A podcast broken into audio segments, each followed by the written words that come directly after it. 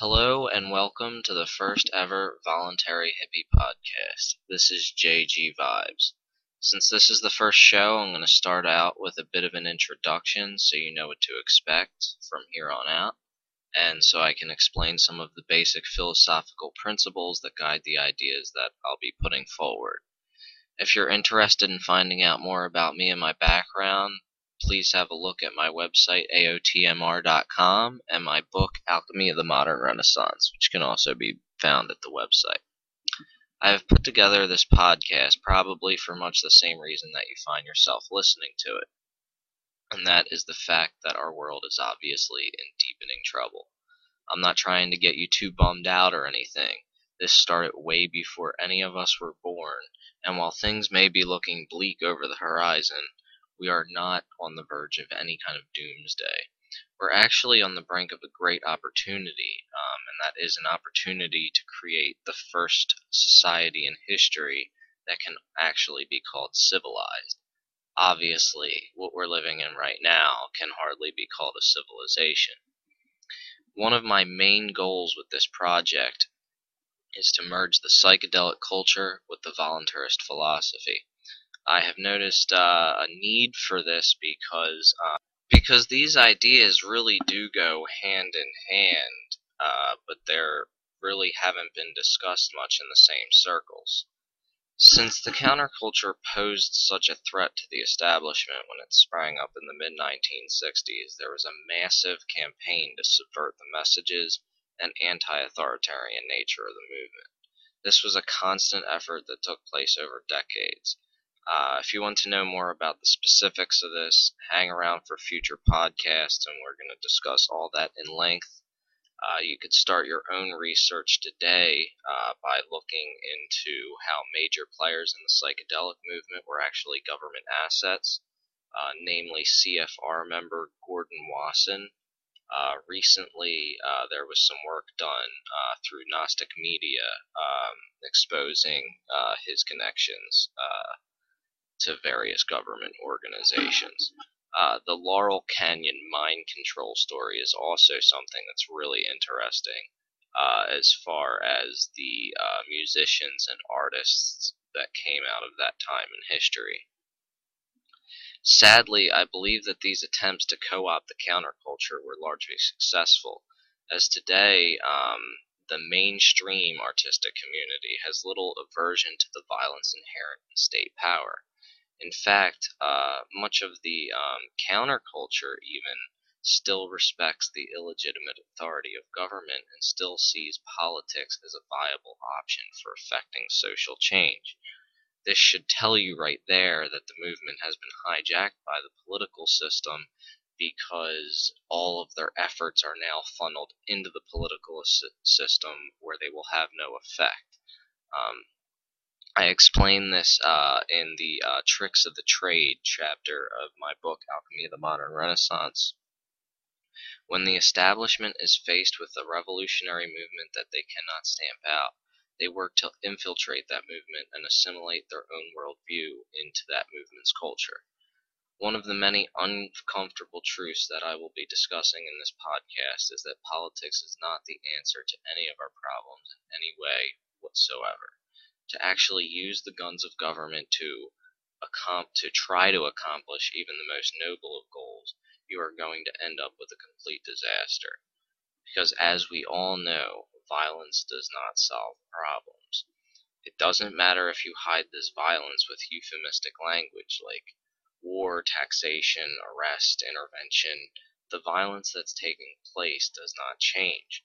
Um, when you carry out these aforementioned actions, murder, extortion, kidnap, and coercion is still happening. It doesn't matter if you dress it up with fancy language. Alright, before I get off onto too much of a tangent, um, I'll just get into introducing the basic principles that I feel can create a civilized society of peaceful human interaction. Um, first off, there's self ownership, which is uh, basically the idea that I own my own body, you own your own body, we, we all own ourselves. Therefore, we can do whatever we want with our bodies so long as we don't hurt anyone else or their property in the process. And um, that brings me to uh, the non-aggression principle.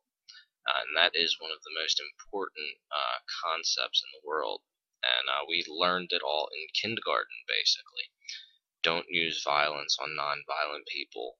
Don't take things that belong to you, or that don't belong to you, and don't lie to or take advantage of others. This self-evident premise was easy for most of us to pick up at a very young age, but unfortunately, after kindergarten, we spent the next 12 years being told a bunch of lies about how there were some people who not only violated the non-aggression principle on a regular basis, but they were actually admired and idolized for doing so.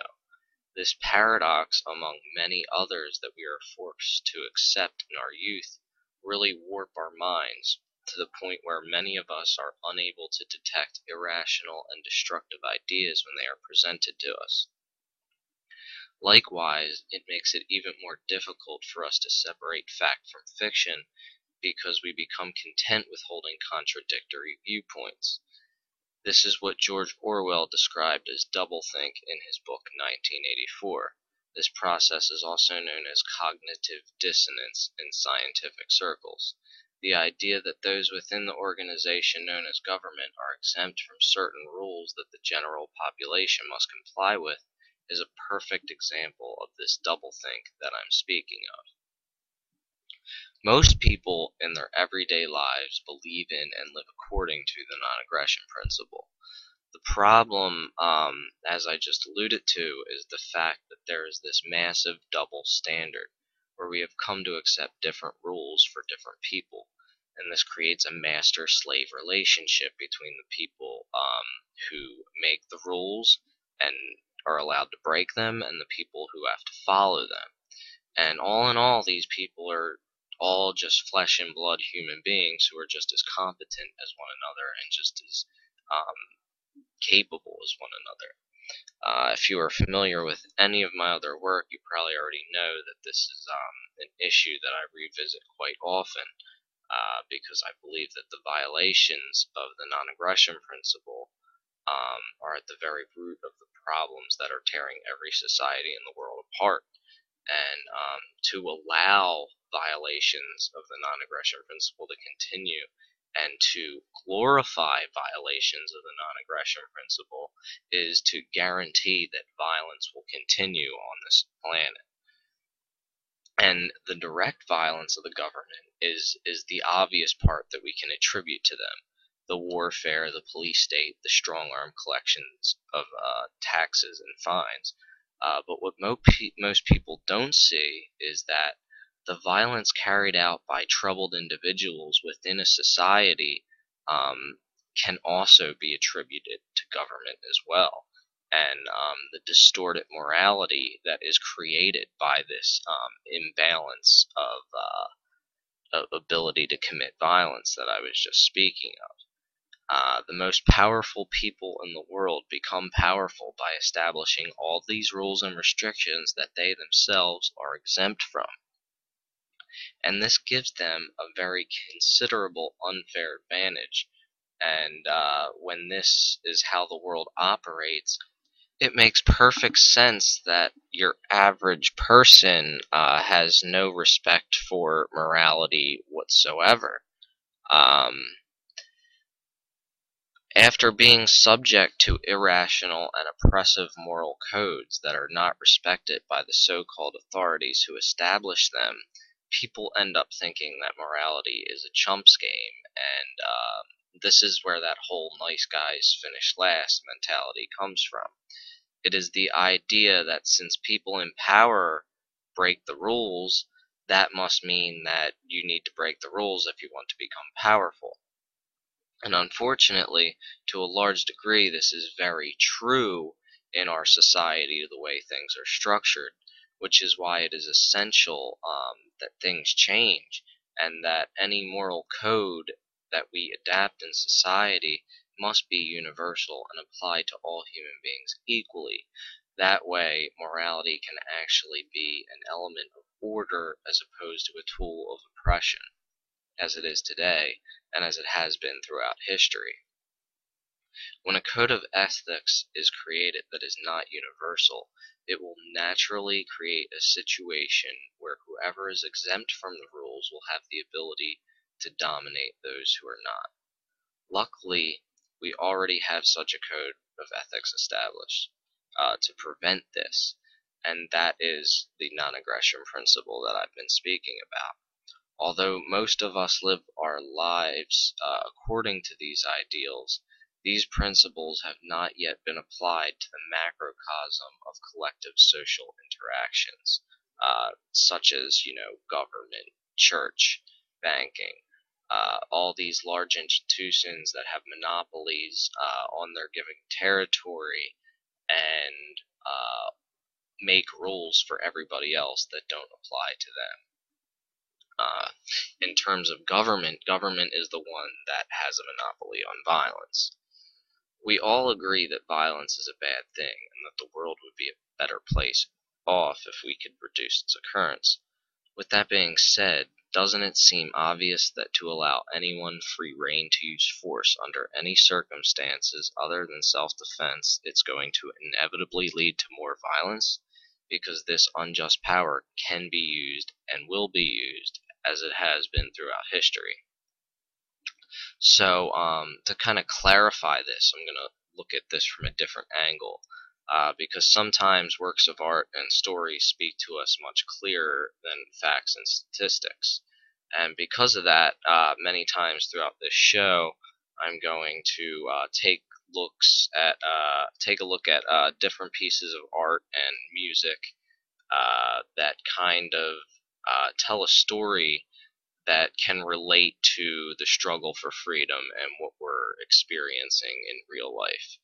Um, in this case, um, when we're talking about power and uh, the nature of violence and government power, if you are familiar with the Lord of the Rings series, uh, you may know that the uh, symbolism in that movie surrounding the ring uh, kind of can relate to this, and I think it probably does.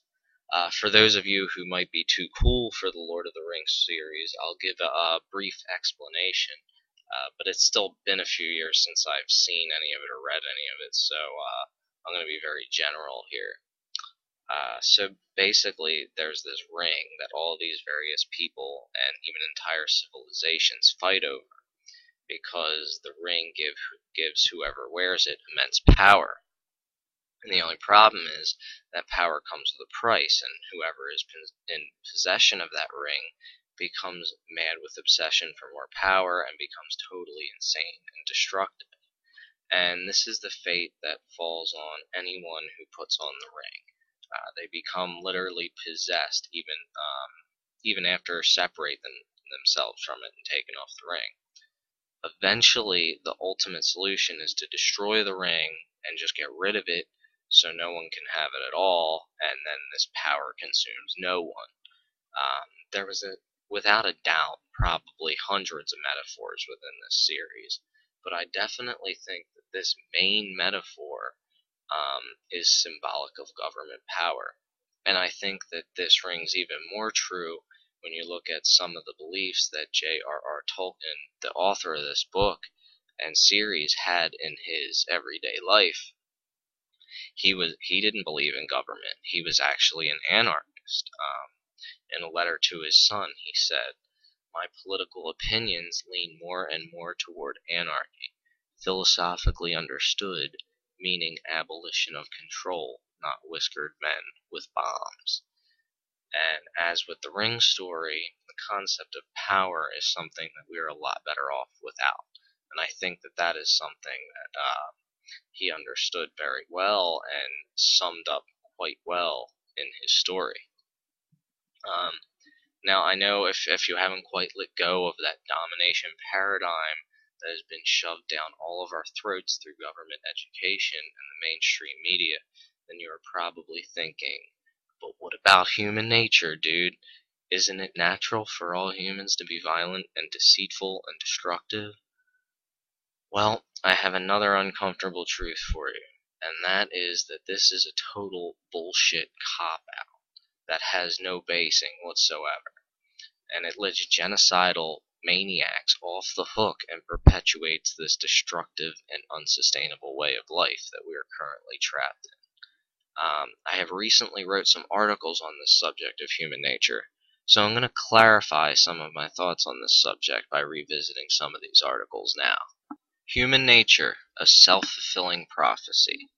This could be found through Activist Post. It was published Tuesday, January 31st, 2012.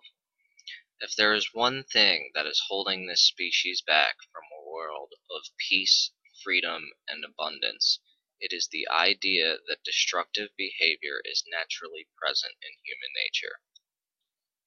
Whenever someone suggests that finding peaceful solutions to problems that we are currently solving, and I say that lightly, with violence, they are typically told that peaceful interactions just don't jive with human nature. It seems that a very negative picture of human nature is ingrained into the social consciousness, but in reality we have no way of truly determining what human nature is due to the various environmental factors that influence our thoughts and actions. Many people get their impression of human nature from how others around them behave and how people throughout history have behaved. At face value, this approach seems very logical, but still overlooks the mass manipulation of the human species that has taken place at the hands of various authorities throughout history. People who are living in the past were subject to extreme abuse from family, church, and monarchy, as well as the harsh wilderness that they were forced to contend with. These factors, along with the terrible example that was set by those in power, have resulted in the abhorrent behavior that we observe in history. In our own time, gangs called governments, indoctrination camps called schools, and propaganda called media have molded the minds of nearly everyone on the planet.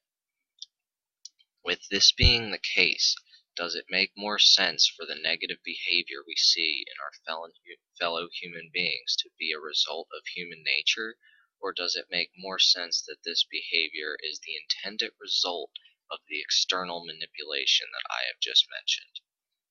During the brutal crusades of the Middle Ages, uh, or I'm sorry, did the brutal crusades of the Middle Ages occur as a result of human nature?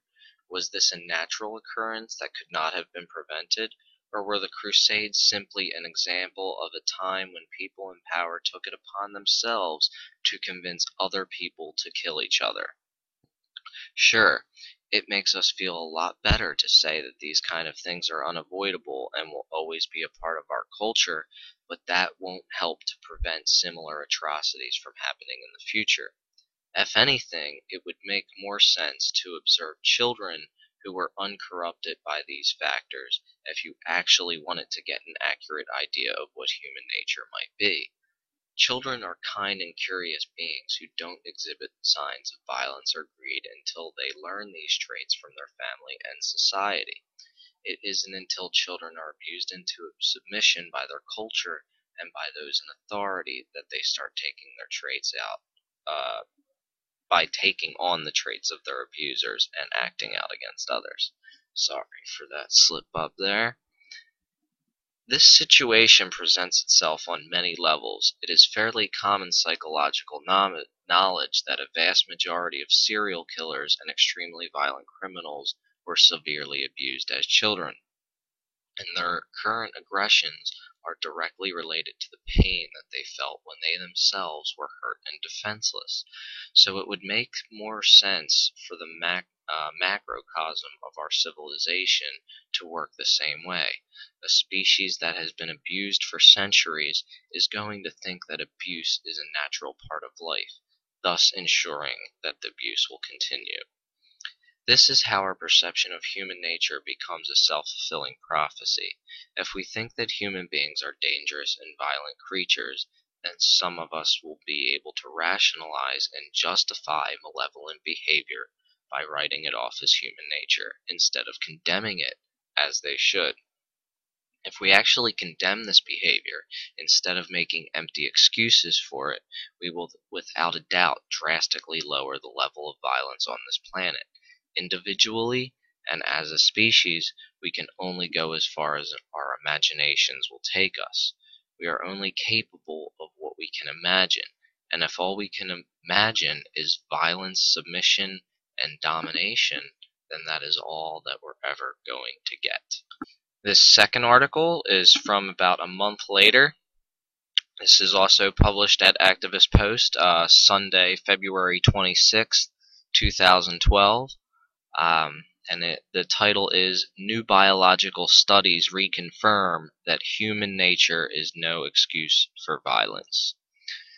In a world filled with mostly well-intentioned people and tons of senseless violence, it's completely natural for those people to develop an assortment of justifications and rationalizations for the horror that is taking place around them that they cannot change. One of the most popular of these rationalizations is what I like to call the human nature cop-out. This is basically the notion that violence taking place around the world is justified because humans are naturally prone to violence, and that's just the way it is, as so many of us have heard before.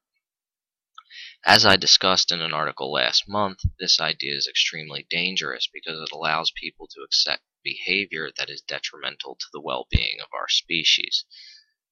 This is really common sense, but there has actually been a scientific consensus that humans are not innately violent, for, and this consensus has existed for well over 20 years. In 1986, scientists from all around the world got together and shared psychological and biological evidence uh, until they came up to the conclusion that human nature is no excuse for violent behavior. The findings that were released came to be known as the Seville Statement, and the statement made five propositions, which are as follows. 1. It is scientifically incorrect to say that we are uh, we have inherited a tendency to make war from our animal ancestors. 2. It is scientifically incorrect to say that war or any other violent behavior is genetically programmed into our human nature. 3. It is scientifically incorrect to say that in the course of human evolution there has been selection for aggressive behavior more than other kinds of behavior. 4. It is scientifically incorrect to say that humans have a violent brain. 5. It is scientifically incorrect to say that war is caused by instinct or any single motivation. This profound statement has been ignored by the mainstream media for decades and maligned by many state-sponsored foundations. According to psychologist and researcher Alfie Kohn, the media actually told the sci scientists, call us back when you find a gene for war, after the Seville statement was released. However, despite this lack of attention, new studies continue to reconfirm that human nature is no excuse for violence this past Monday, which is this back in February, uh, British Columbia in in Vancouver, British Columbia, at the annual meeting for the American Association for the Advancement of Science, a, biologi- a biologist named Francis de Waal put forward the idea that adopting a more cooperative culture is possible, necessary, and natural for our species. According to his studies, animals are naturally prone to cooperation when in the right circumstances, which reconfirms the Seville Statement's consensus. Hopefully, this new study can tear down some of the barriers that are created by our culture's defeatist perception of human nature. By accepting the view that humans are naturally violent, our culture is basically saying that we are wild beasts that need to be controlled, and since violence is accepted, violence is ultimately used in this process of controlling. This very idea is at the root of genocide, oppression, and exploitation. The violence that we see in our society today and the violence that we see throughout history is actually only acted out by a very small percentage of the population. This very tiny percentage of our population is obviously a bad sample in terms of measuring what our species is actually capable of. And that is the end of those two articles. And I would just make a note on the last one that you can never be too sure um, about any kind of science these days because most of it is state funded and state regulated, and you, could hardly trust a lot of the results. But uh, I just do think it is interesting that uh, despite all of the claims to the contrary, the scientific evidence is not in favor of this human nature argument, and a lot of people don't realize that. So that is very important to remember. Alright, now that you guys have a good idea of what you can expect from the show, uh, I'm going to play some uh, recordings of interviews that I've had this past month. Uh, and after that, I'll go over some news uh, relating to the counterculture from a voluntaryist perspective. Uh, so let's get right into uh, the Bob Tuskin show. This was actually my first interview, so I might have been a little bit shaky, but I hope you enjoy it. Mentally, physically, financially, agriculturally. Real people, real problems, real activism. Welcome to the Bob Tuskin Radio Show with your host,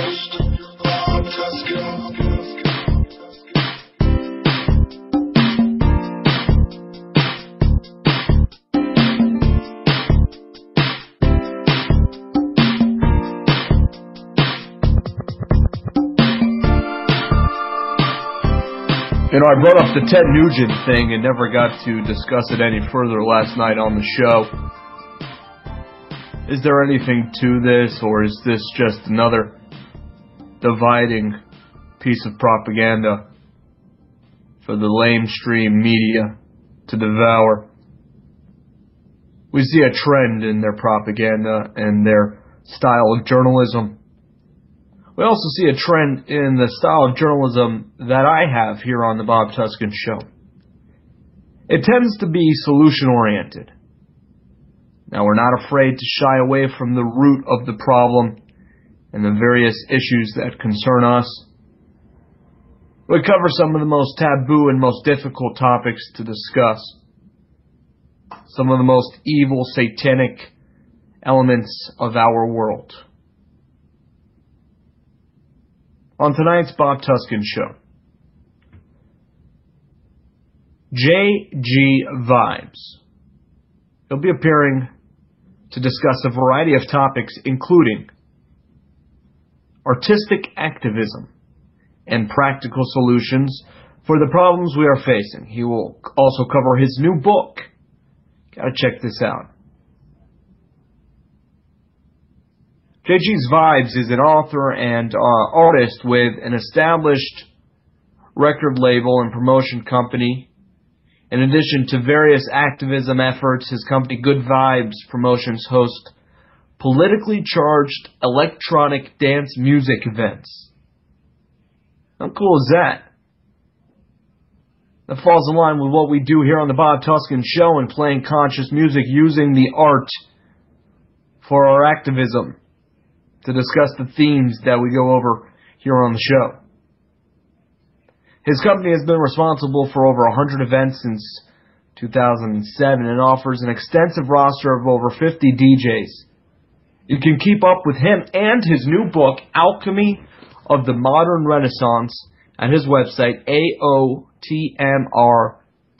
His book features nearly 100 different essays offering insights into philosophy, culture, finance, spirituality, politics, drugs, and uh, the many important issues that our generation faces. All things we discuss explicitly here on The Bob Tuskin Show. This series contains the background information that is necessary to truly understand the social messages that are contained within your favorite work of art.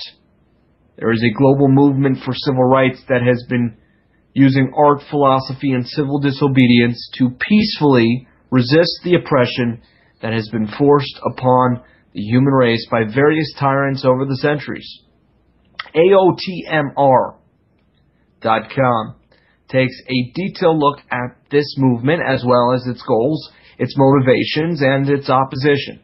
This is your guide to the counterculture, the forgotten story of our past, and the philosophy of the future. JG Vibes is going to be coming on tonight for the full show. I'm excited to have him on. He's a writer at the Activist Post. We publish his stuff at theintelhub.com. I want to learn more about the book and some of the pieces that he's put in his prolific book. Uh, again, the title of that is The Alchemy of the Modern Renaissance. J.G. Vibes will be our guest. And uh, there's a lot to talk about. So we won't shy away from any of the current events as well. We'll talk about the trivium. I know he's into that. Uh, and critical thinking, unschooling. Lots of good stuff to discuss. Don't go anywhere.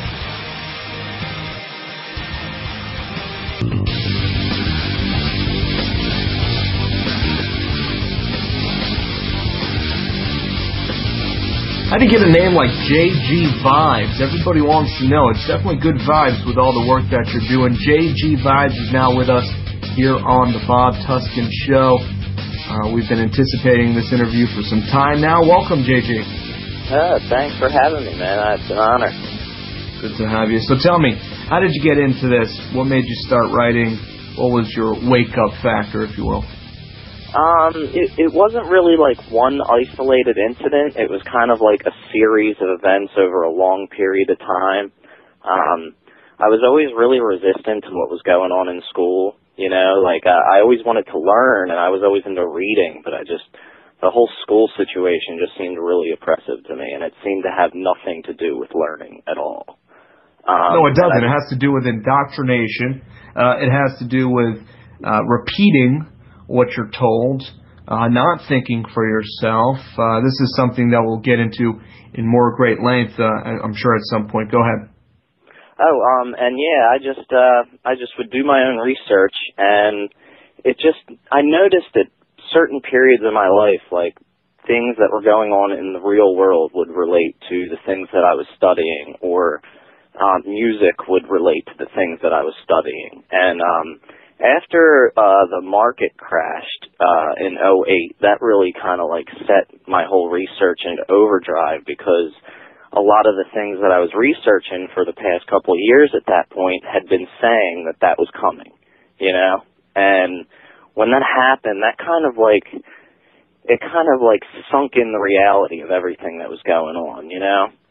And, uh, Right. I just kept on researching and I felt like I had to participate somehow in what was going on or, you know, I had to do my part. Absolutely, uh, like so many of us. And then the next thing you know, uh, you're learning so much. Uh, a lot of this is our learning process that we're sharing with people out there, whether it's my radio show or your writings. Uh, you're just basically wanting to get out the information that you learned about. Exactly.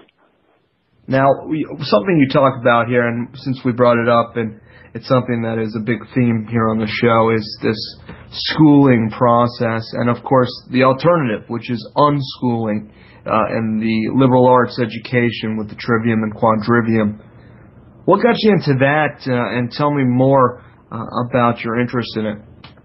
Um, well, it was definitely tragedy and hope. I mean, I got to give it to them guys. I stumbled across um, their website when I was researching the book Tragedy and Hope. Nice, And, like Carroll um, Quigley.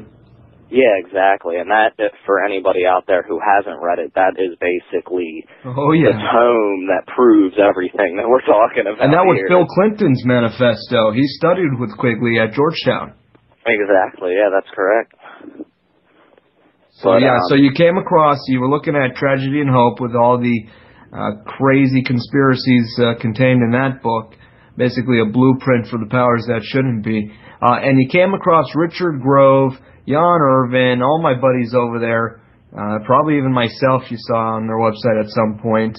Uh, and they turned you on to this trivium and unschooling stuff, John Taylor Gatto, etc.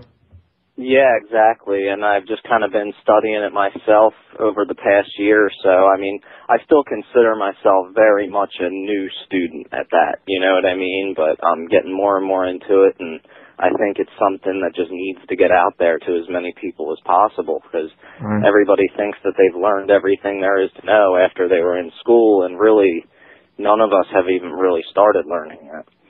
No, you you never stop. And the second you stop learning, you're old. You're done with. You know, that's the sign of somebody who's young in a sense. Not as far as age, but as far as uh, the ability to grow. The more you learn, the better off you are, and you can never stop that process. Never. Yeah, totally. I agree with you, man. So I, I saw an article that you wrote a while back with uh, several solutions, and, and one of which uh, you mentioned was the trivium and, and learning and that kind of thing.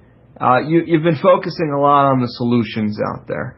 Um, how do you not get burnt out with all the doom and gloom? How do you stay focused on actual initiatives to not just continue to uh, go along with all of our slavery, but actually stand up against it in a positive way?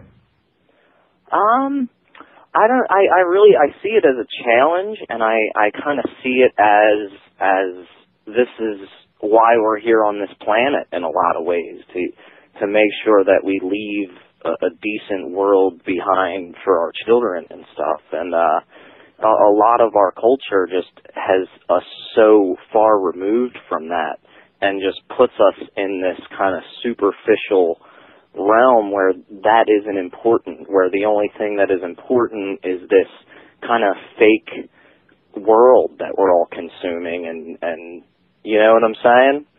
Right. So I kind of see that as as something that you have to do as a human being. I mean, it's it's kind of hard to explain. I hope that I wasn't too rambly there. No, I, I get you. There's um, so many different directions we can take this. Uh, I'm looking through some of your various articles, and a lot of these articles have been transcribed into the book, right? Um, not uh some of them have. Uh I've done a preview here and there, but most of the stuff isn't in the book. The book is Hmm. uh is more like research with like um quotes and sources and things like that, where most of the articles that I do for uh Activist Post and Intel Hub and stuff, that's uh more like philosophical stuff that's like a take on the the recent things that people are talking about. Not necessarily what's in the news, but like the issues that people are arguing about on social media and things like that, you know? I really like this one here, the broken window fallacy in war and bailout propaganda. Uh, and you mentioned my buddies Jan Irvin and Larken Rose on some of the work they've done, uh, and the broken window fallacy, which is interesting. Tell the listeners about that. Um, that's actually something that I just recently uh, came across um, studying Austrian economics, which is also something that I'm pretty new to. Um, which I, I, I do think it's interesting, and um, I, I don't I, I don't totally just ally with everything the Austrians say, but um, I think as we are working towards solutions for the future, um, we need to learn about how people interact with each other through trade and and what makes societies move and it, and decentralized societies. And I think that's a lot of what the Austrians are trying to accomplish. So even if you don't agree with all of um, their stances on certain things, it's very important to kind of learn how economics works if we're going to build something else from the ground up entirely. Right. And um, the broken window fallacy is basically the idea where when people say that um, economic benefit comes from destruction, and um, the reason why it is a fallacy is because um, of something. It was a uh, economist. His his last name was Bastiat. I I can't remember his first name off the top of my head. Um, but he came up with um, the broken window fallacy, and it was based on something called the seen and the unseen. And um, when somebody says that the economy does better because of war, um, they're focusing on what happened, and they're not considering the unmeasurable situation. What, what if there wasn't a war and that money was spent elsewhere on productive means? That, that can't be measured. All right. Interesting stuff. We got to take a quick break, JG, and then we'll be back with more. Don't go anywhere.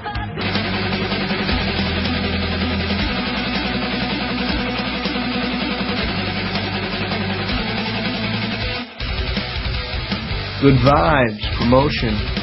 Uh, that's JG's music and promotion uh, organization, and uh, I was reading your bio in the first segment, JG. Uh, you deal with conscious music and different, uh, you know, DJs and that kind of thing, and you somehow implement uh, the message into it all. Uh, yeah, I, I usually do that um, with the themes and the promotion leading up to the event. Um, you know, it's it's kind of hard to to kind of put that into the night of the event. Aside from, I do have a lot of DJs that play conscious music and things like that. Um, but a lot of it is in the promotion. Like I've done shows that um, have political sounding names. I mean, I, I threw a party on 9/11 one year called Hidden Agenda and there was some promo leading up to that. And I've done um, free shows on tax day uh, about end the Fed and things like that. And uh, sometimes I do like some funny tongue-in-cheek stuff. Like uh, I threw a party called uh, Business Hoes and CEOs, which was like a Wall Street bailout type thing. and um, I, I sometimes I put underhanded things on the back of the flyers. It's not like real super in your face stuff. I kind of save that for my website, but it's just enough to kind of get people like interested and kind of like get them on that vibration because that's what propaganda does. You know what I mean? It's just kind of like I consider there being like a war kind of between culture or or, yeah, culture war between art and propaganda. You know what I'm saying? Like on one end there's these people using art and culture for evil and then there's other people out there who are using it for good and a lot of the people that are taking in this culture on both ends don't even realize it. Yeah, I mean, it, it's funny how that works. Um, the the, the uh, sheeple, if you will, that have no idea what's going on. They're just Yeah, I mean they'll just be t- oh, it's just a movie or it's just Yep. a TV show, and it's really not. There's you know a multinational corporation that's put you know Sure. billions of dollars into that that they were paid probably by the government or whatever, vice versa. And Um, don't forget about all the subliminals and all, all the, uh, you know, the appeals to emotion, the trauma-based mind control that takes place. The list goes on and on. Oh yeah, yeah, absolutely. And um, I think it's important for people who are out there creating art to actually, I mean, have a message to it because I really think that that's what art is about. I mean, it doesn't have to be my message that people are putting out there, but everybody has their own message, and you know, instead of a lot of the garbage that we see out on the radio and stuff, I mean, there's a lot more that people can be doing with their art and expressing themselves and and putting a message out there that's important to people and means something to people. All right. So you, you wanted to bring up, uh, in reference to music in general, the uh, rave scene uh, and some of the politics with that. Go ahead. Um, yeah, um, actually, the the rave scene has been pretty much outlawed for uh, I don't remember the exact date, but um, it was our boy Joe Biden uh, back when he was just uh, uh, you know an underling or senator or whatever they call him.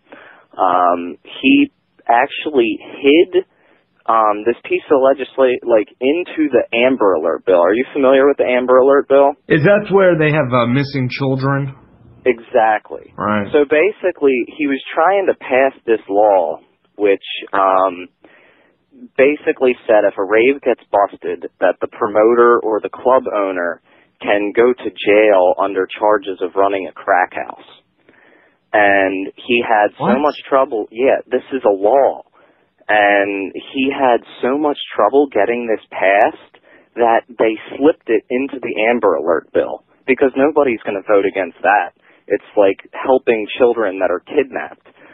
So a part of the Amber Alert bill is um, there's a clause saying that um, you know basically anybody who's running a rave is running a crack house.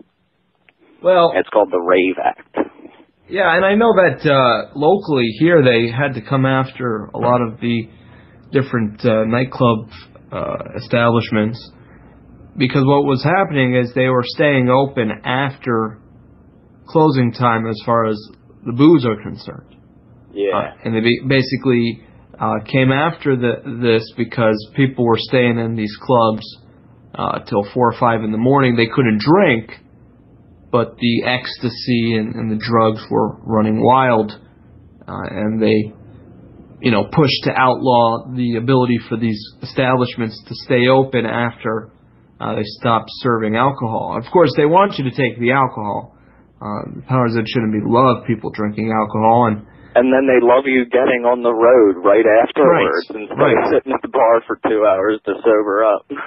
Yeah, that that helps with their DUI revenue. Uh, so it's perfect for them. Problem, reaction, solution. Uh, let me ask you this. Uh, let, let's talk about the drug culture, okay? Because I, I'm sure, like uh, many of our listeners, you're not a fan of this war on drugs. no, absolutely not. So tell me, being in the rave scene, do, do you see uh, the criminal culture that is created not because of the drugs into themselves, but because of them being illegal? Oh yeah, I I, I see that that constantly. Um, and I mean, even even from looking at our society and the news, you can see that. I mean, the the rave scene is just kind of a, a microcosm of that. Uh, but w- when you outlaw any kind of item, it, it it doesn't like poof that item disappears from existence and is never seen again. I mean, that item is still going to be around and people are still going to want it and you're just going to criminalize the activity and um when you do that i i really feel that it it destroys any concept of law and order.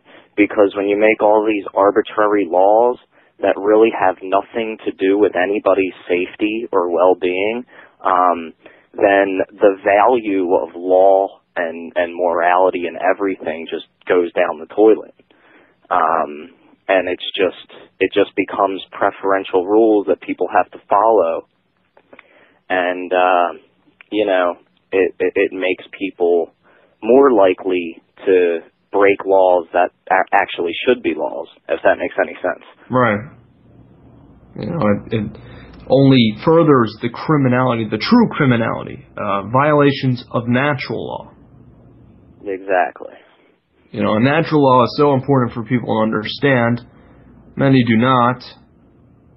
But this goes uh, to show you that uh, these drug crimes, you know, there's no victim per se with the drugs themselves. You know, if you stay in your house, you don't go out, you don't do anything, and you just sit there and you take your heroin or whatever, it's not going to really bother society too much. Now, I have no doubt that people uh, are sick and have problems and addictions and this kind of thing, and if they can't get heroin, they put them on methadone, uh, which is just their drug. So it's it's not okay to be on heroin, but it's okay to be on methadone. Heroin, yeah and it, it's okay to be on caffeine and fluoride and everything else fluoride, sure, aspartame, which is very addicting. Ugh, aspartame, that's one of the worst. Uh, the list goes on and on and on. When we come back here, uh, we're talking with JG Vibes if you're just tuning in. He's got a great website that you all need to check out. Uh, JG, why don't you plug it, and then we'll take a quick break, and we'll come back. We'll continue talking more about uh, drugs, and we'll move on maybe to talk a little bit about entheogens and its role and everything that we talk about here on the show. Uh, and also, we'll talk about gun laws because that's another thing that they're coming after. Uh, and criminals are going to get guns whether they're legal or not because they're criminals. JG, what's Yep. your say? Uh i agree with you 100% um uh, is the break coming up Yeah, it is. So we'll plug your site uh, on the other side here because we're flat out of time for this segment, and we'll be right back. Don't go.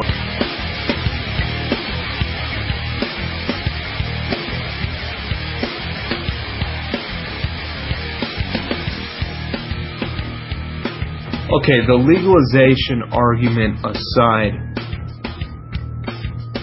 there are some substances that you want to stay away from, just like you want to stay away from it whether it's legal or not, including and not excluding aspartame, fluoride, high fructose corn syrup, the list goes on and on and on. Now, you don't want to take heroin, you don't want to kill your brain cells with drinking too much alcohol. but maybe, just maybe, there's a place for certain plants, certain entheogens in our world. And maybe they're connected to various awakenings. JG, have you looked into the entheogens uh, and that kind of thing? Uh, yeah, I, I have. Um, I, again, I would consider myself more of a student in that realm, also. Um, but you know, I from from the culture that I come from, I definitely have a lot of experience, and I've definitely done a lot of research in that realm. You know. Yeah, research, right. I've done some research uh, myself. Now, all kidding aside, uh, there's a connection here to expanding your mind. You know, that's kind of the the root here, and that's that's what we talk about in general, whether it's through the use of a substance or naturally through education and that kind of thing. Yeah, absolutely. There's many many avenues, many roads to get there. Now, I'm sure you've looked into the fact that uh, the various interests uh, within certain intelligence groups uh, use these entheogens for their own benefits, uh, essentially making trauma-based mind control MK Ultra slaves. Yeah, I've definitely done some research into that. I covered that a little bit in my book also. Did you? Cool. Cool. What are some of the other things you've covered in your book? Um, well, uh, it kind of uh, starts out uh, discussing, just kind of like laying out the terms and the philosophies, um, discussing what natural law is, discussing what the non-aggression principle is, um, just kind of laying out the definitions and um, establishing all that, and then I kind of get into um, you know, some of the whole situation with the puppet masters and all that. And um, I question a lot of the philosophical concepts that we have, um, the idea of human nature that has kind of kept us in prison for I don't know how long. Well, they want Um, us to be um, under the impression that our human nature is that we're all cutthroat, uh, that we're in the survival of the fittest, and I don't see it that way. What about you? Uh, I completely agree with you. I think that that's uh, a, just an excuse to control us, basically, and it's a self-fulfilling prophecy. If Right. people believe that their human nature is to be garbage, then they have an excuse to be garbage. Exactly. I And hate and to that's why like that. that's what they want us to think. They want us to think, "Oh, you guys can't behave. You're all a bunch of Neanderthals, barbarians." Uh, that's why you need the state. That's why you need the Leviathan. Uh, if you go back to Thomas Hobbes, you know, that's Hobbesian philosophy 101 right there. Uh, The idea that man is corrupt and we're we're living a, a life that's nasty, brutish, and short. Yeah, I think that's a really unfortunate way of looking at things, you know. And I mean, I I I saw things like that for a good portion of my life, and uh, you know, I I think it, it was probably some interactions with some plants and things that made me feel otherwise about it, and it was experiences that I had um, with other people who weren't really in the matrix. You know what I'm Right. saying? Um, well, people get a false ego about themselves and, and this notion of human nature that's not healthy. Uh, when in reality, we should all just get along. And I know that sounds hippy dippy and it's hard for people to wrap their heads around.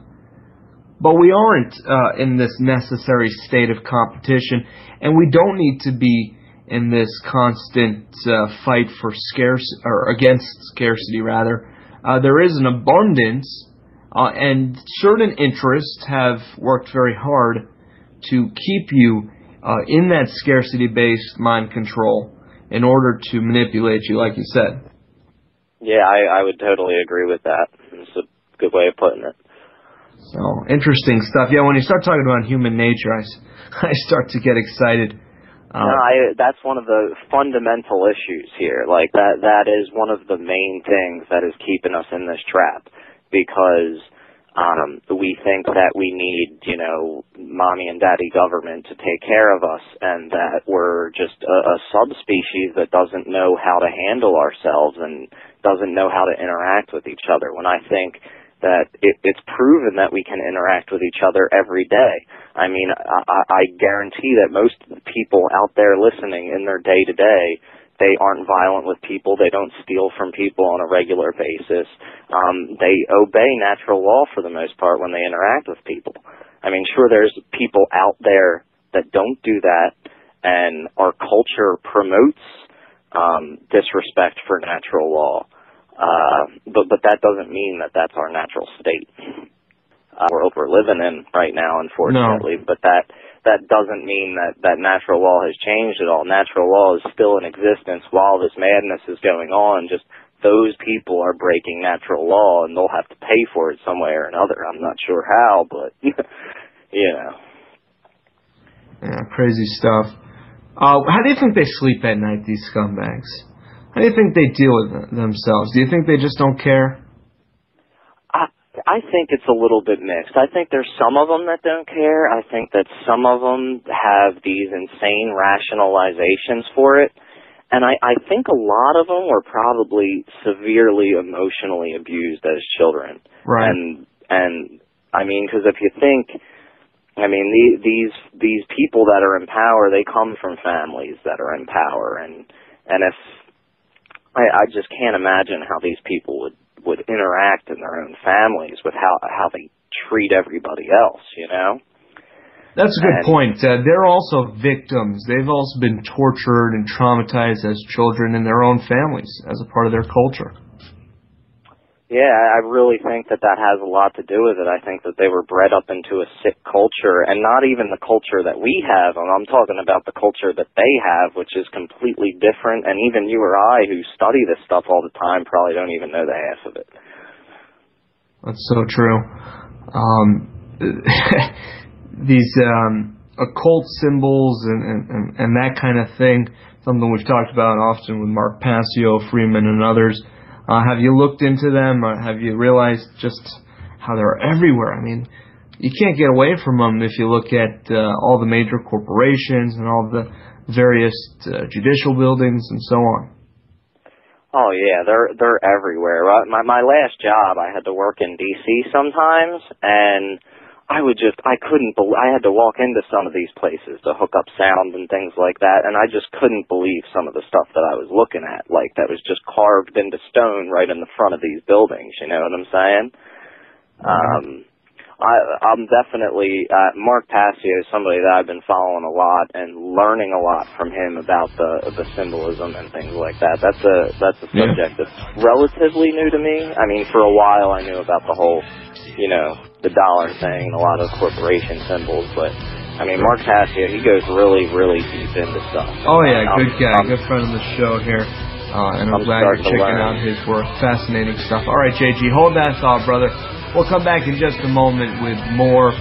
Don't go anywhere. It's the Bob. For those just tuning in, we're joined by JG Vibes. He's got a new book out that I urge you all to check out. It's uh, something that I have yet to read, but I'm uh, getting more and more enticed to do so here as we talk about what's in it. It's uh, the name of it is Alchemy of the Modern Renaissance. There it is, and the website A as an apple.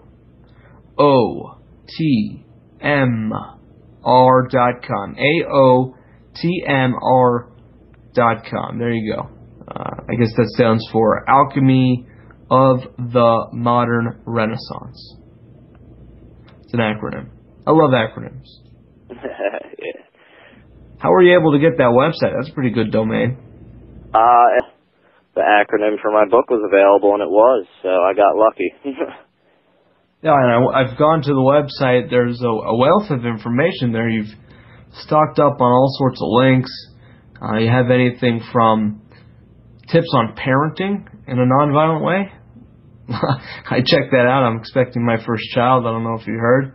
oh no! Well, congratulations, man. yeah, That's I awesome. appreciate it. I, I'm excited, and we're going about it in a natural way. You know, we're trying to do all sorts of natural home birth sort of things, and you know, I'm interested in in this um, information that you had. I, I ran across, and where where did I find it here? It's in the solutions section. I have a Solutions. section. There it is. Yeah. Uh, there we go. Volunteer uh, volunteerism the trivium, nonviolent communication, peaceful parenting. That's the one that intrigued me. Peaceful parenting. Organic gardening and nutritional medicine, homeschooling and unschooling, another fascinating topic. Austrian economics, which we touched on. Free energy. So important. I mean, the free energy thing needs to be talked about on a regular basis because if we really want to take a stab at the power structure, we got to look at their energy. That's it. Yeah, that's the big thing. That's I, that's what they they totally control us physically with. If we had the ability to make our own energy, then we're independent. Well, and they know this, and that's why uh, they've suppressed it. You know, that's that's the main reason why uh, we haven't been able able to move beyond. Uh, they've tried to enforce artificial scarcity in so many different respects. You also have under your solutions here shamanism, which I think uh, ties in, if I'm not mistaken, to our talk about entheogens and that kind of thing, and uh, voluntary taxation. Uh, and speaking of voluntary taxation, it was tax day yesterday, two days late because uh, it was on a Sunday.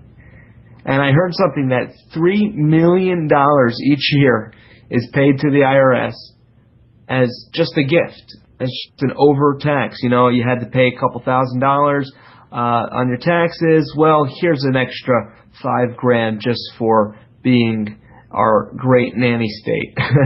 exactly. I mean, who does that? Do you know anybody? And, and this is a challenge for our listeners. Do you know anybody that actually pays more on their taxes, let alone is stupid enough?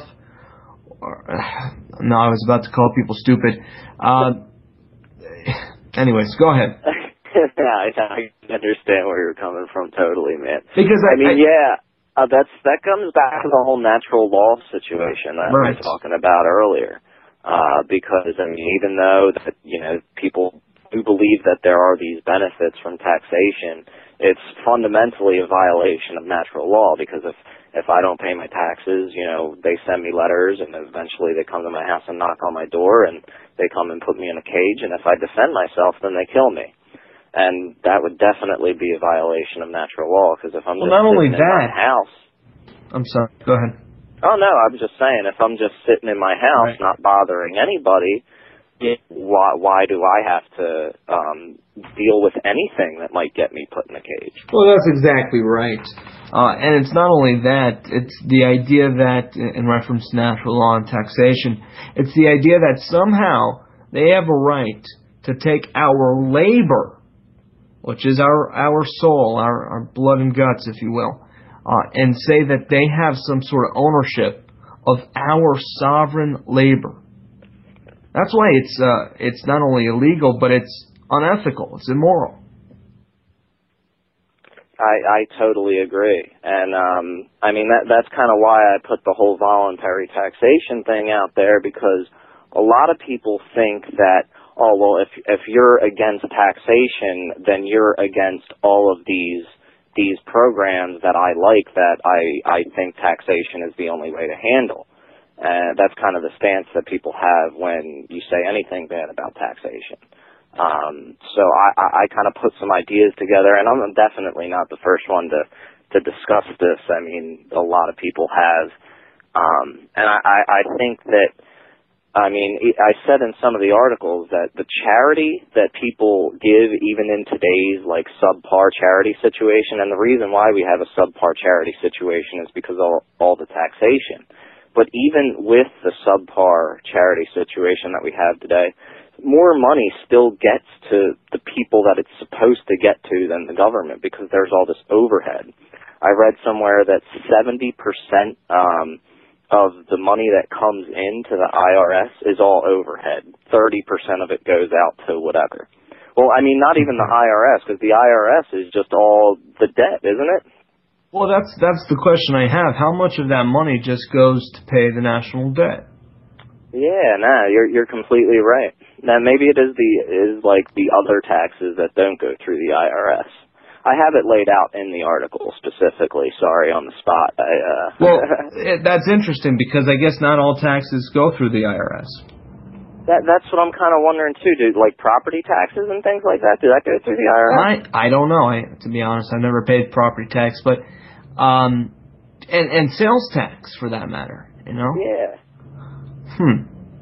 Kinda Well, we'll have to have somebody who who knows more about taxes. In fact, I I go to breakfast with somebody every Friday. He knows a lot about this subject. Went to jail because of it. Uh, you don't want to tell anybody too much because they will put you in jail. Or they've come after people like uh, none other than Schultz, uh, Irwin, or excuse me, not Schultz, Irwin Schiff, uh, and others. Larken Rose, he just got out, didn't he? Not too Yep. long ago. Larken Rose was put away. Uh, we had him on the uh, podcast series. I got to get him back on the show too. I've been meaning to Awesome, invite him back. He he does have a lot of great stuff. Uh, I'm a big fan of his work. He must have done a lot of thinking, man, because he just blows my mind with some of the stuff that he says. Yeah, a lot of people know him from the Tiny Dot on YouTube. That that video went fairly viral. Uh, good stuff. All right, uh, JG, we got another hour to go. We're wrapping up things for this hour, uh, and when we come back, we'll continue our discussion, see where it takes us. We'll perhaps get into some news and uh, maybe take some callers at 866-841-1065. That's toll free 866-841-1065. Stand by.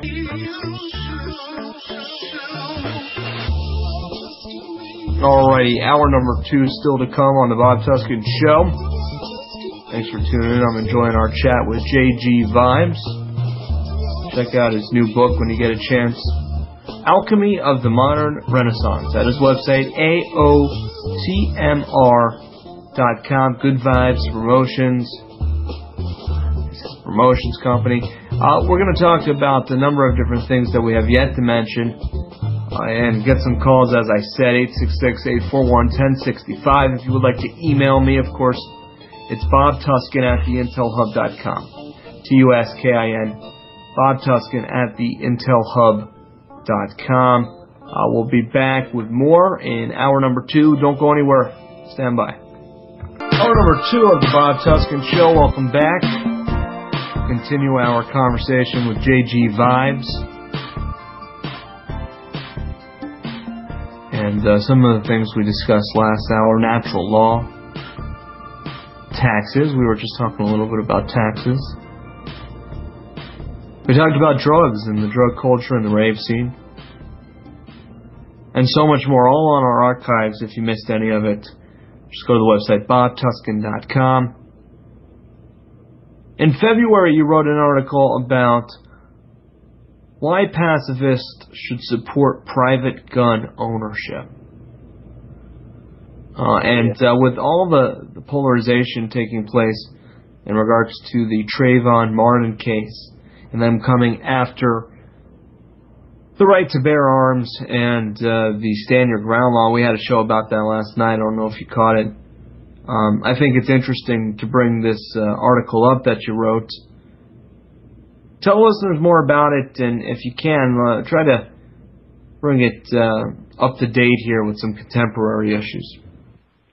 Uh, yeah, I think yeah, this was uh, I wrote that originally before all this started, and um, it was basically because I, I there was just a lot of misunderstanding. I feel among, among people who just are generally pacifists like myself, but they just think that if you outlaw guns, again, like I said with the drugs, like when you outlaw something, it's not like poof, it disappears and goes away.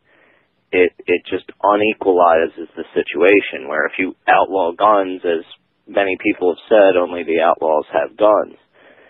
And um with this uh situation in Florida, I mean I haven't been following it too too closely, but from what I understand, um, this shooter's father was involved in the judicial system. He was Yeah. a magistrate or something. Is that correct? Yep, that's what he is. Um, and everybody's shying away from that issue and trying to focus on the whole race thing. And I, I just think that's obviously a, a red herring, and it's obviously trying to divide people because the real issue here is preferential treatment for people who are attached to government in any way. I mean, that's how I see it. Maybe that's just because of my bias a little bit, but when I look at this story, I don't see a white guy and a black guy. I see one guy who's connected to government, who um, definitely did something he shouldn't have done, and is trying to use his position um, to basically twist the laws around and things like that in his favor. And it's really putting a bad light on anybody who wants to carry a gun. It's putting a bad light on anybody who wants to hire private security for anything, you know. And Right. I definitely don't think that that's the right direction. I think that's definitely the wrong direction. Yeah. Well, speaking of cronyism, this uh, service, Secret Service story continues to um, be uh, brought forth by the mainstream media. Secret Service scandal raises questions of macho culture and women agents. Interesting. Interesting. Yeah, it's just another uh, ploy here to divide people. They're they're saying, "Oh, this is about gender roles." another divide and conquer, just like with the Trayvon Martin. This is about race. You know, make it about race, uh, our gender, anything that can divide us and distract us from the reality of the situation. Oh yeah, and uh, Dick Clark passed away, so everybody's Yeah, going to be talking we need to spend the next hour on that. Actually, We should. We'll do that when we get back from this break. We'll be nothing but Dick Clark here on the Bob Tuskin Show.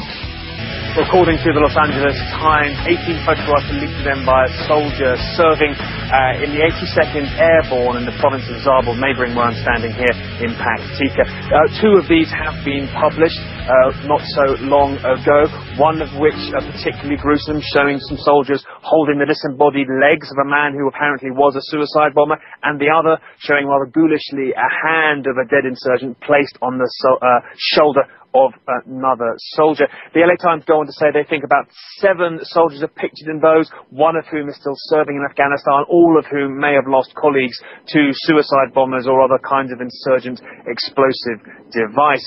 Uh, the Pentagon, of course, according to the LA Times, has asked them not to publish these pictures, suggesting they may cause uh, potential provocation against ISAF forces here. But Oh, well, uh, that's a great excuse to publish it then. I mean, isn't that what they want at the end of the day? I mean, they're saying, "Oh no, don't don't publish the photos, uh, you you crazy press," and they're saying, "Oh well, we're independent, we're we're the media, it's our job, we're we won't report anything else, but oh this we got to report, uh, we got to be fair here." Uh, and the reality of the situation is that this just feeds in to the provocateur style campaign that uh, they've been doing from day one with all of these different false flags, if you will. I see this as a false flag. I see this as a propaganda piece to generate hate that may not legitimately be there because they know that that's the only way they're going to be able to continue to play the Hegelian dialectic card. Oh, yeah, that's uh, that's definitely a possibility. Um, it, this I I just came across recently, but I definitely think that's a possibility. I don't know And for certain with each of these cases, but it's interesting to see how that works. Yeah, absolutely. I mean, this is uh came up multiple times, and uh, you know, this is just the latest. Supposedly, the U.S. is due to hand over control of the country to Afghan forces in 2014. Is that is that what they're saying now? That's what, what the latest and greatest. How long have we been in Afghanistan? What is it, the 11th year? Yeah. Wow. And weren't we supposed to leave Iraq like two years ago or something like that? Is, I thought wasn't so. that supposed? Huh? I thought that's what they said, and I, I thought we were out of Iraq, but I don't think we are. I don't think we are either. I mean, I know we definitely still have have private mercenaries over there, but I think we also have public mercenaries over there too. And a whole bunch of depleted uranium. Exactly. What do you think Iraq and all these wars are really about? This is a Uh, philosophical discussion because at the end of the day, resources, eh, you know, maybe there's some symbols and, excuse me, not symbols, but artifacts in these countries, or maybe there's some sort of strategy in uh, occupying these places for the sake of uh, the location unto itself. I don't know. What, what's your take? Why, why is it that uh, we see such a push for war? Uh, well, I think there's a couple reasons. I, I, I mean, I, I think what we're seeing right now is is kind of a, um, a cold war on the China front. Uh, we're kind of having these conflicts in other countries where the where where China wants resources and where we want resources. I hate to say we, where our government wants resources. Sorry, that slave speak just slips in there sometimes. But um, anyway, I also think that um, overall, just just them being at war, it doesn't matter where at, it doesn't matter who with, but just them being at war uh, makes them more powerful. It gives them more control over us. It gives them excuses to do basically anything that they want to do. So just being at war at any time or another is a great benefit to them, just in addition to all the resources that they're fighting over. Good point. Yeah, it's it's also a place uh, to deal with uh, hmm, the useless eaters. You know, why not send a bunch of them out to war and use them as guinea pigs, shoot them up with a bunch of vaccines, uh, oh, treat them yeah, like uh, dogs. You know, I ran into definitely. some some military, uh, active military walking around here, and it's it's funny because I'm not in a military town, so when you see these guys in full uniform walking around, uh, you wonder what what's going on. Uh, and I said to them, they they asked me, I was walking my dog. Say, oh, what kind of dog is that?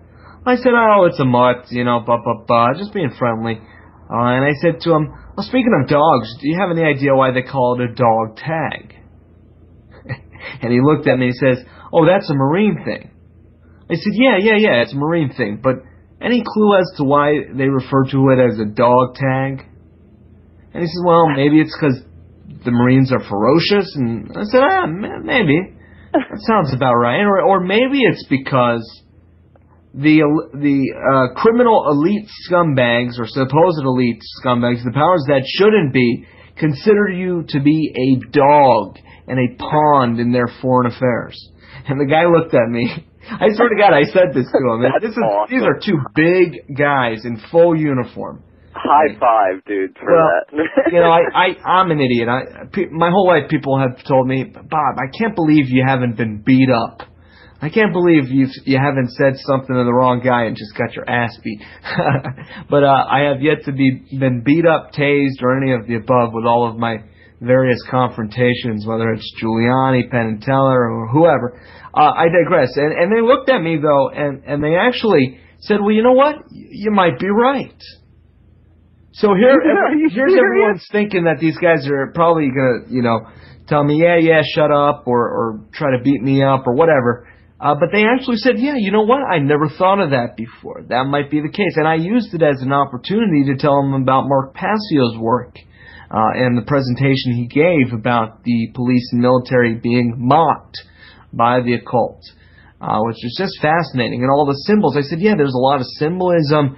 Uh, and long story short, I don't think I sold them on it completely, but they were at least receptive to the ideas. And, and it reminds me that we don't we don't have to see uh, just a uniform or just a, a label when we're talking to each individual and to themselves. We can never generalize any group, any uh, culture, any job or position. We always need to look at each individual, and you you will never know who might be receptive, who might actually wake up, who might actually be uh, on our side. You know, at the end of the day, here's the question, um, and, and I'll pose this uh, to you, JG.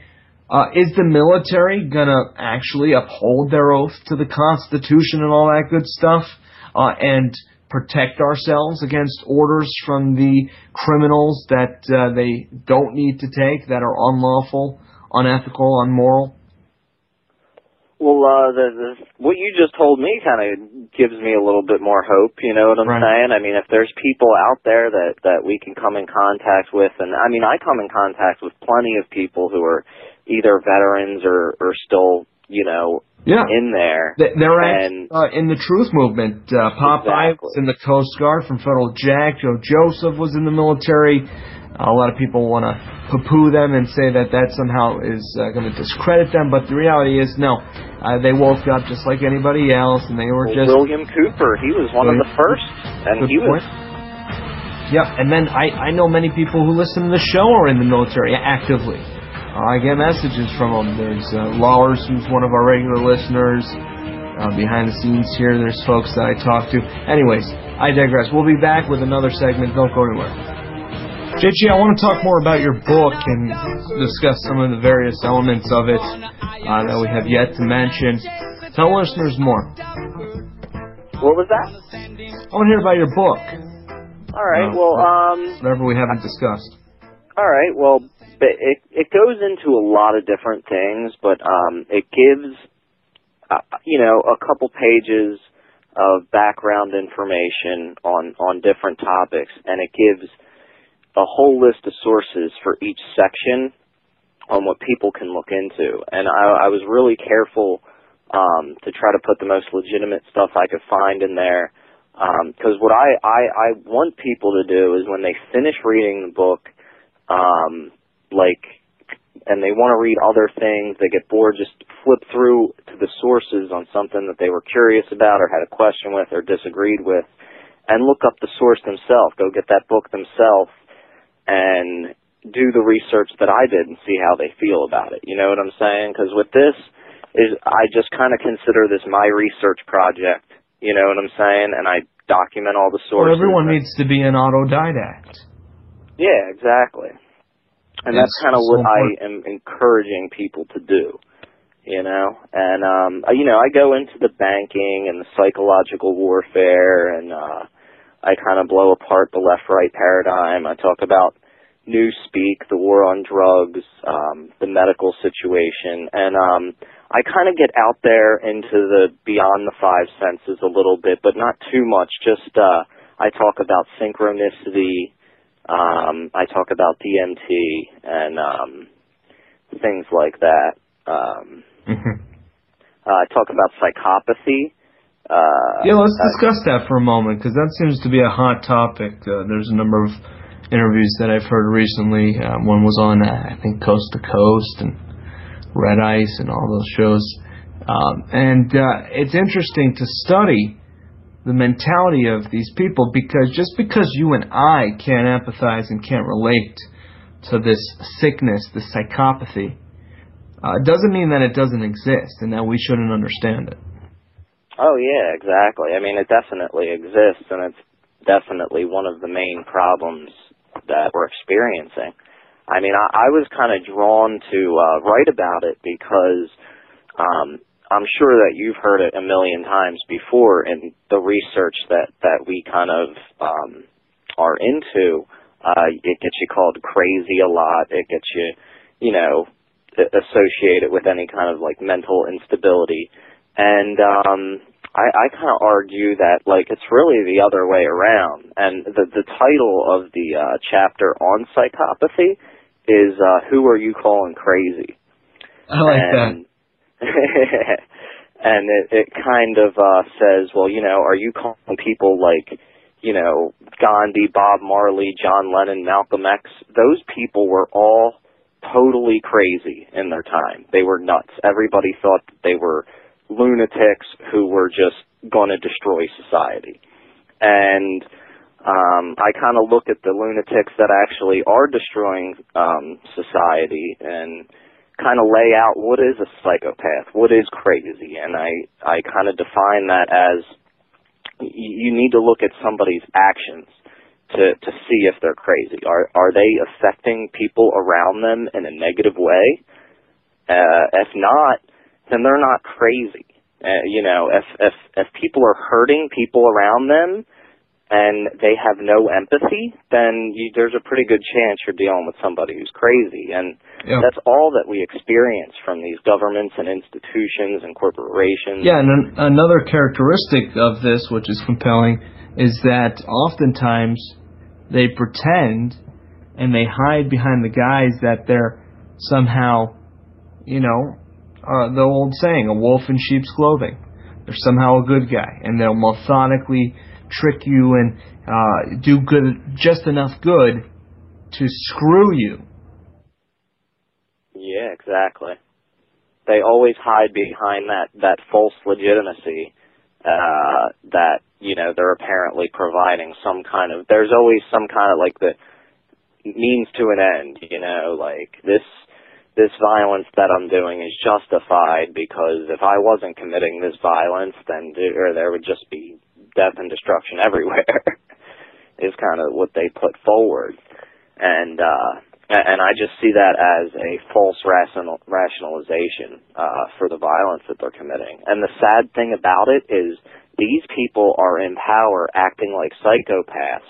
So naturally, all the people that are out there that, that don't really fully understand this because they were they were put into these indoctrination centers, they look at these people in power and they emulate these people in power and they mimic these people in power, and that's why we have like somewhat of a psychopath or a psychotic society. Sorry.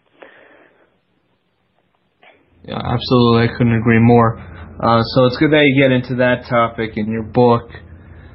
Uh, what else did I want to touch on that you just brought up as far as your topics go? We're going to open up the phone lines in the next segment, by the way. Uh, so get ready for that. If you want to get on the line, you can. 866-841-1065. That's the troll-free number. Get out your crayon. Write that down. Uh, it's 866-841-1065. Uh, we're talking with JG Vibes. I like that name. How'd you get that name? Is that uh, something you got from your company? Yeah, yeah. Well, I mean, I, I really, I wanted to do a pen name. You know, I wasn't really too into putting the government name on stuff, even though they probably Oh, already know who I am. but uh, my first name's John, and my company is Good Vibes. So I just, you know, I figured I'd go with that. That works. That works for me. Uh, JG Vibes. Just the name has this um, mystique behind it. People were saying, "Oh, I hear you got this guy JG Vibes coming on." Everybody wants to know what what, you, what you're like, uh, what your story is. Uh, in fact, Robin Freeland, the guys in the morning, I called in uh, to chat with them. I don't know if you got a chance to check out their show. It's, it just started uh, here on the uh, Oracle Broadcasting Network, and uh, they were excited about the show today. So Well, that's exciting to hear, man. That Yeah. really is. I just I just started really sharing my stuff with people a couple months ago, so it's exciting to get good feedback and stuff. So how long have you been publishing your articles? Only a couple months?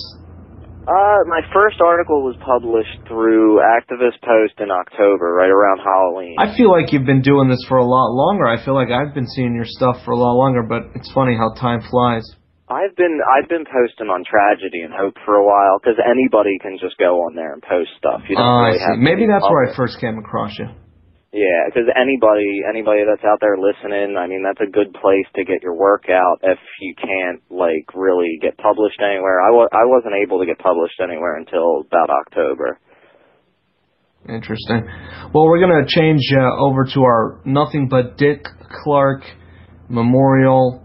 Uh, Madonna, Janet Jackson, and Katie Couric uh, all have memorialized uh, the great late Dick Clark.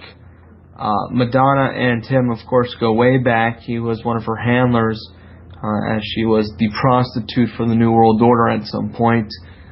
Uh, and I, I'm not saying this in a derogatory way at all. Fact of the matter is, we know all the symbolism and uh, occult aspects of this. Didn't uh, Dick Clark have a stroke couple years ago too? Uh, that's possible. I might have missed that one. I don't know. I don't pay attention. But that's uh, going to be something talked about for the next couple months. Uh, maybe not. Maybe it's not as compelling as a Anna Nicole Smith. I th- I think they're going to be talking about it for the next couple of months. I mean, look, Oh, look at all the important stuff that they got to Houston. ignore. He's not Whitney Houston. He didn't, I, I doubt he died. I mean, they like the drug overdose. They don't like the guy dying who's old. That's true. Although they spent a lot of time on Reagan's death. They like They did. They did. All right, quick break, and we'll be back with some of your phone calls on the other side. Shows, flea markets, fairs, outreach, and more. Earn extra money, promote freedom, and spread the word. Need custom stickers, labels, or decals for your organization or business? Liberty Stickers makes them. Go to libertystickers.com to order or call 877-873-9626. libertystickers.com, the world's most dangerous stickers. I dreamt last night that the end. I was searching everywhere for food, but there was none. Lying burned in the midday. Nowhere nowhere to run. I went to the city, but the city was gone. Radiated with hatred and destroyed by a bomb. 866-841-1065, the toll-free number to join us. We're talking with JG Vibes on a number of different topics. Uh, so anything's up for discussion. Just dial us toll-free, 866-841-1065. I see this uh, New York Post headline from 9-11. Bush knew President was warned of possible hijacking before terror attacks. You think? I guess this was in, in the New York Post. Uh, when was this? Shortly after 9 11. Uh, and speaking of 9 11, JG, next week uh, we have teamed up with Remember Building 7 and NYC Can and that group. Um, Manny Badillo has been helping me behind the scenes here, and uh, we were able to book a number of different contributors from uh, Tony Szamboti, one of the architects and engineers that was featured on the Geraldo Rivera show uh, when Geraldo actually covered Building 7 and the Building 7 campaign, to you name it. Uh, tons of great guests next week coming on all week long from the Remember Building 7 campaign, which I wholeheartedly support. I, I think in regards to 9/11, I mean, people can't get all the answers, but if we at least show people the footage of Building 7, that should light some uh, light bulbs. Yeah, I, I agree with you 100%. I mean, as I've said in some of my writings, like, uh, the, the whole, uh, the fact that all the commissioners, including John Farmer, who came forward and wrote a book saying that the whole commission was a farce, I mean, that just shows that a, a kangaroo court presided over the crime of the century. So, why are we not reinvestigating it? You know? Yeah, absolutely. Um,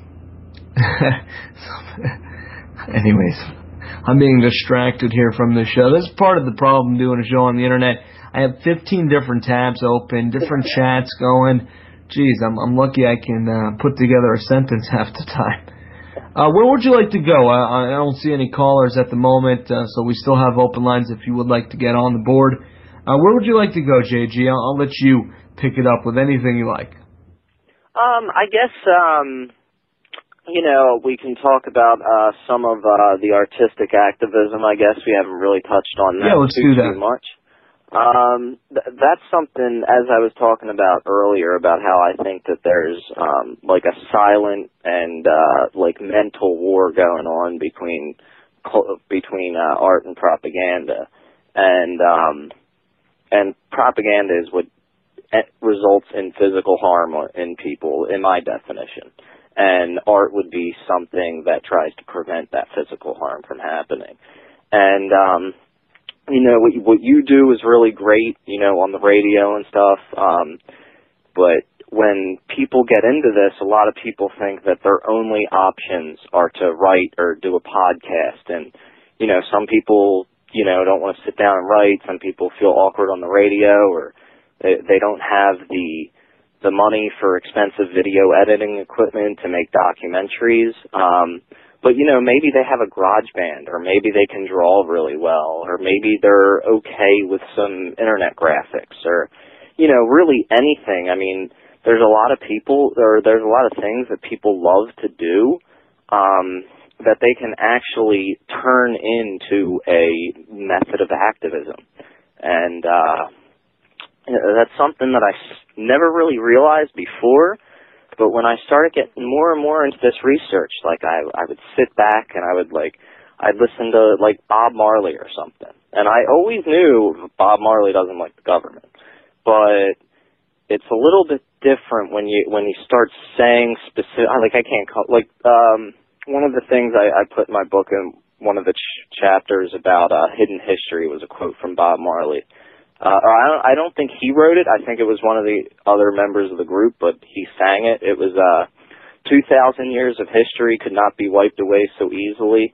You know what I'm saying? Like things like that. And in the movie The Matrix or, or Fight Club, most people would look at that and maybe they'll see that it's an allegory about the government or corporations, but like there are some like specific lines that are said and like a, a lot of these uh, movies they allude to um, books and activists and things that happened really in history where if you're watching it without that background knowledge, it just goes right over your head.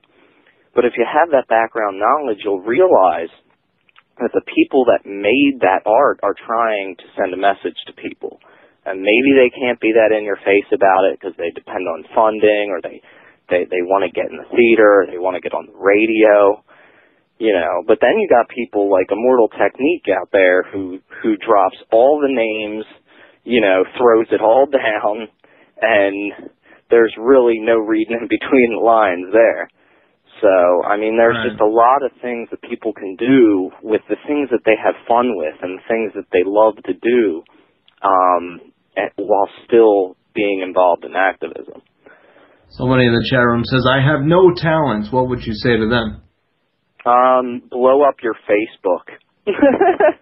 I mean, right? I, I see people doing that all the time. Create a pseudonym and a fake Facebook account and just add a bunch of people and send it out. Even if you don't have talents for you video editing, if you stay up on this stuff and just put it out there.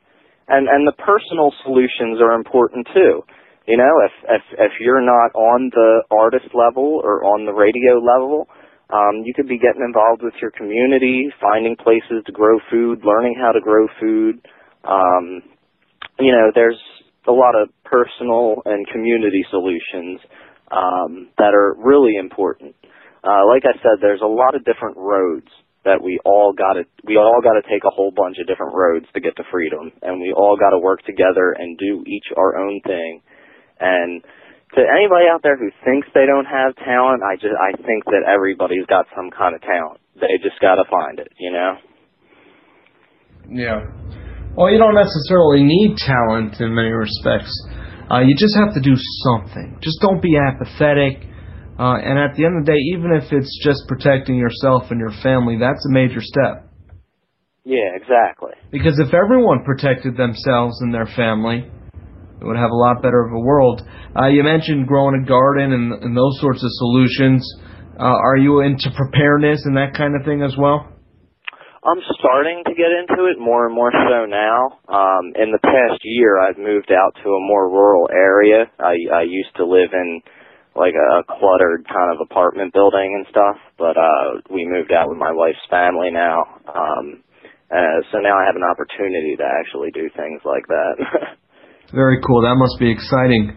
Um, I, I hope you're not one of those doomsday preppers, JG. Uh, you know what they say about the doomsday preppers. They might be Uh, a terrorist. no, I, I'm I'm I'm not really prepping for doomsday. I, I think that we're already in doomsday. I'm prepping for like you know freedom. Freedom Day. yeah, A Freedom. Day prepper. I like that. Because I mean, the way I see it is, I mean, I I see the collapse that is probably inevitably coming as the beginning of freedom, and I mean that's what I was kind of saying in one of my recent articles. Interesting. like- yeah, I, a lot of people just want to get it over with.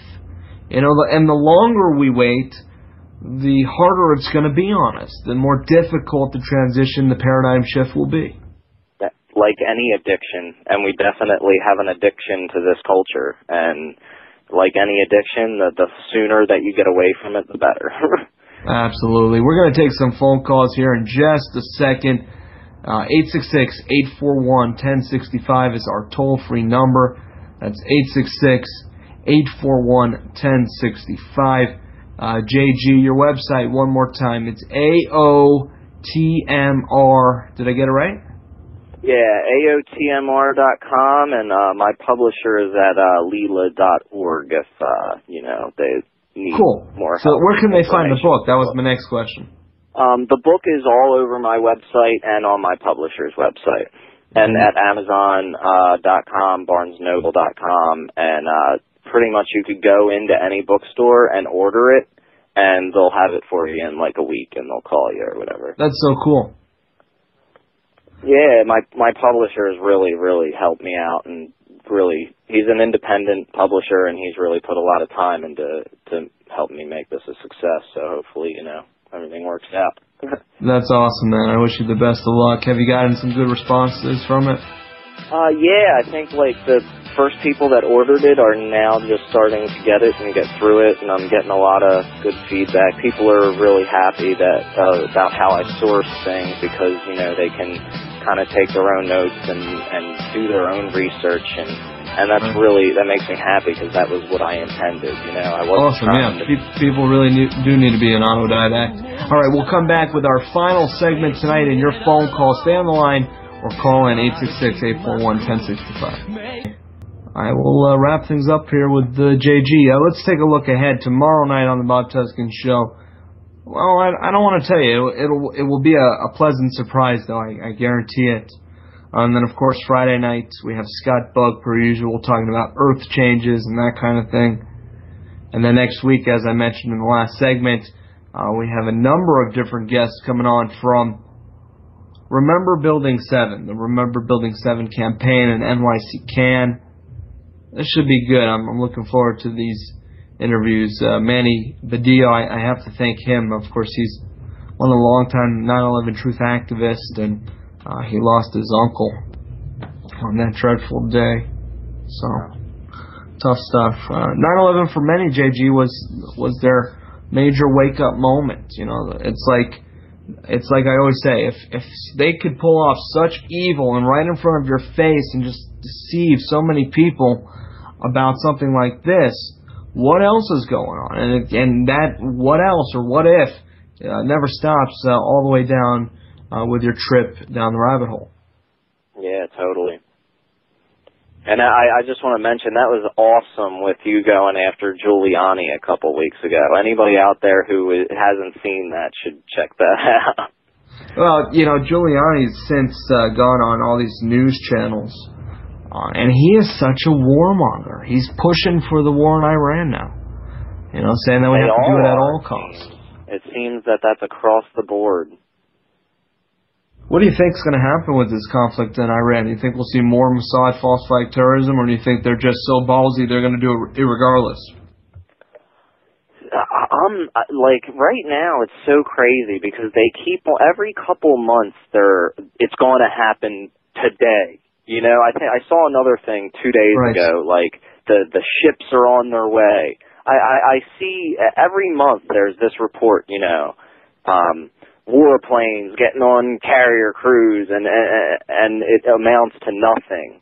Um, but I we do see the same escalation that we saw prior to Iraq, which makes me think that it's going to happen. Well, they Somewhat. incrementally do it, and they kind of condition you. You know, they they push forward and then they pull back and push forward and pull back. It just slowly, incrementally bringing you into this uh, inevitability, uh, which is another conflict. And of course, you, you mentioned the ships. The USS Enterprise, I think, is very prone for an attack. There was a story from the Iranian press about the possibilities that it was just an open target. I'm a little skeptical here about the USS Enterprise. Keep your eyes on that. Will that be the new USS Liberty sort of false flag attack that the people have been waiting for? I don't know. Uh, it's a good question. Yeah, that'll definitely be something good to keep an eye on. Alrighty, JG vibes. Uh, we'll have to keep you in the loop, like I said, and uh, again, check out his book. Uh, it's just been published, and uh, I'm gonna have to get a copy myself. I'll have to. Okay, welcome back, everyone. Now that we have reached the end of the podcast, um, I'm going to share some news relevant to the counterculture and give some commentary from a voluntaryist perspective. Before we get into the news, though, I wanted to mention some events coming up for this month for those of you who are located on the East Coast. I have two speaking appearances in August, both of which will be at music festivals and will be set up in an open source format where audience members will have the freedom to interrupt and participate with the conversation whenever the desire should strike them. The first weekend in August, I will be at the Elysium Festival in Parkton, Maryland, and the second weekend in August, I'll be at the Big Dub Candy Mountain Festival in Artemas, Pennsylvania. At last year's Big Dub Festival, we tested out the discussion format that I'll be using this summer, and it really worked out quite well, so I hope to see some of you guys out there and hope to hear some of your thoughts on what's going on in the world and the nature of reality. Okay, the first article uh, that we're going to go over you can check out at aotmr.com. It is Goldenvoice threatens to move Coachella and Stagecoach music festivals from Indio. And um, these are some of the biggest music festivals in the country. And basically, the town saw that they were making a decent amount of money and tried to throw this massive tax specifically on the festival for no apparent reason. Um, the article says that um, the tax would be transferred over to uh, an additional $36 per ticket, which would obviously uh, be handed over to the festival goers. Um, that, that's who us who would be getting screwed in the long run. Um, and it would be a total of between four and six million dollars. Um, it wouldn't be a, much of a big deal for them to leave and go somewhere else, but this just kind of shows you the insanity of bureaucracy, of how they feel like they are entitled to everything. Um, and we all know that that money will go nowhere good. It will just fill bureaucratic budgets and get funneled back into the machine of war and oppression. And we really don't want to be giving them any more ammo. Um, so, uh, luckily, uh, after threatening to move, uh, the town did back down and they canceled the tax measure. Uh, but we can see this happening all over the place. Uh, from someone who sm- throws small events, I definitely can understand the kind of frustration dealing with all this red tape and nonsense. Um, this is why we don't have big events like they have overseas because it's just too difficult to make it happen. Um, and if you want to check out more, that's uh, uh, again up at aotmr.com. Uh, another recent story is former government advisor says psychedelic drugs can unlock mysteries of the brain. And um, this is just a part of a growing trend that we're seeing with um, psychedelic drugs finally getting the credit um, that they deserve in mainstream scientific circles. Um, as I discussed in my book, uh, for for decades they shut down all scientific research into psychedelic drugs for obvious reasons because these are mind expanding drugs that um, makes people uh, makes their mind pretty much transcend this uh, paradigm of domination and statism that we are currently living under. In the words of the late and great Terence McKenna, these drugs are political dynamite, and that is why they are considered so dangerous, uh, because they enable people to see outside of the box that was programmed around us through uh, public education, media, organized religion, whatever. Um, so this guy, his name is David Nutt, and um, he said that research into the deepest mysteries of the brain, including consciousness and mental illness, had been curtailed by the prohibition of drugs. And he said that scientists might find treatments for conditions such as schizophrenia by using modern techniques to study the effects of psychedelic drugs on the brain. This is something that I've been talking about for years. Other uh, researchers have been talking about for decades. Uh, this is nothing new, but in mainstream circles, they try to uh, lump psychedelic drugs in with crack and heroin and all that other nonsense that destroys your body and destroys your mind, um, and just to discredit um, psychedelic drugs because they, they could probably bring down the system if enough people were to use them. Uh, I would highly recommend checking out that article. Uh, it's extremely interesting. Um, another one, uh, the next one, one that I put out recently, uh, it's a popular video game reveals villain as leader of the 99%. Uh, now, this is, again, nothing that's really new to me, this Call of Duty series. Um, I know probably a ton of you play it out there. That's fine, whatever. I'm not to have that argument anymore, but again, this new one, it's total propaganda. Uh, the villain is characterized as the leader of the 99%. He's been compared with Julian Assange, and it just shows you that this is the kind of narrative that the ruling class is setting up through uh, the uh, media that they're they're putting together for us. Um, let me read uh, through the article um, a minute. Um, it has become blatantly clear that a political message is being sent by the ruling class to the rest of us using these video games and other media. I'm not saying that there is something wrong with these video games. We all need to relax every now and then, and if that's how you decide to do it, then that's great. However, this specific series and others like it that glorify war and demonize activists are highly suspect and can now quite confidently be identified as outright propaganda. And I think um, with this uh, with the 99% uh, idea being such a um, big thing this year, uh, it, it kind of really shows you whose side uh, the creator of these games are on.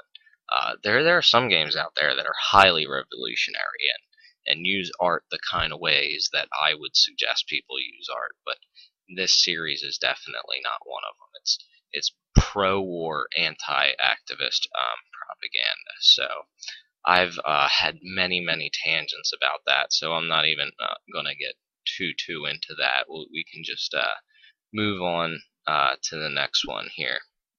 Uh, it's another drug war issue here. The um, internet drug market, the Silk Road, is under investigation by the DEA. Um, and it's looking like they're starting to uh, crack down on people to the point where they're actually starting to arrest people and being able to trace people.